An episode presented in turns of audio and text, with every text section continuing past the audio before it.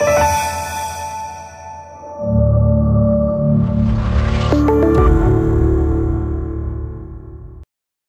everyone, my name is Rita Machado and I'm a rheumatologist at Hospital Santa Maria, Lisbon, Portugal.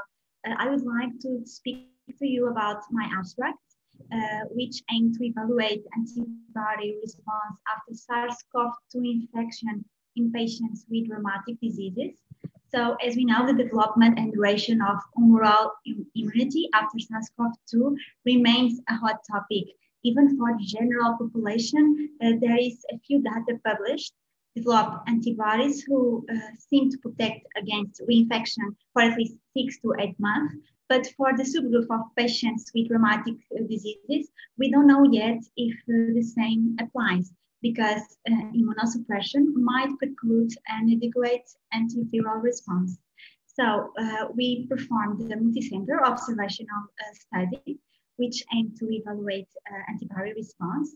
We asked people to collect blood sample uh, after uh, infection, at least three months uh, after the resolution of COVID-19, and all samples were processed in a single center. We tried to measure IgG antibodies against the RBD domain of the spike protein of the virus, and seroconversion was assumed for any titer superior or equal to 150.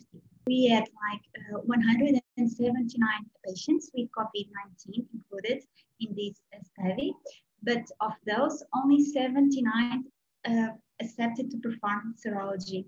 And of these 79, most of them, um, namely 70 patients, uh, which means 89%, uh, uh, developed uh, IgG antibodies. So blood samples were collected between days 89 and 331 after symptom onset or positive PCR for those who were asymptomatic. And uh, most of the people who accepted to perform serology had inflammatory conditions, namely rheumatoid arthritis, psoriatic arthritis, axial spondyloarthritis, uh, systemic lupus, uh, systemic sclerosis, and Behçet's disease we also had um, less than 20% of uh, patients who had no inflammatory conditions, namely uh, osteoarthritis, osteoporosis, and fibromyalgia. 38% of the people were under glucocorticoids, and almost 50% were under conventional DMARDs.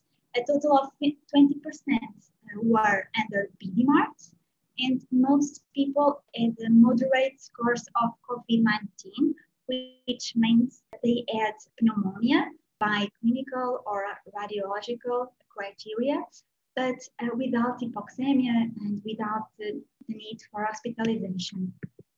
So the graphics in the, the, this presentation aim to show that there are no uh, difference in the seroconversion rate or in the IgG titers between patients with and without inflammatory rheumatic diseases. And also, it's uh, curious to, to note that most patients uh, at high titers. In fact, uh, the geometric mean titer was 1 to 1,600. So um, it's a, curious.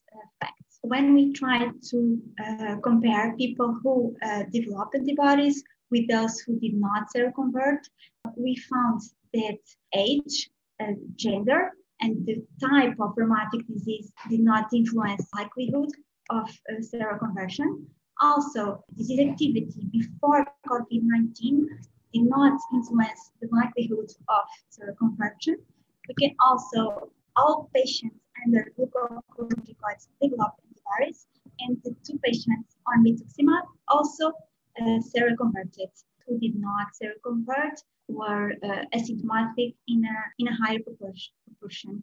And when we performed the logistic regression, we uh, found that TNF inhibitors and asymptomatic COVID-19 were strongly associated with an absence of serological response.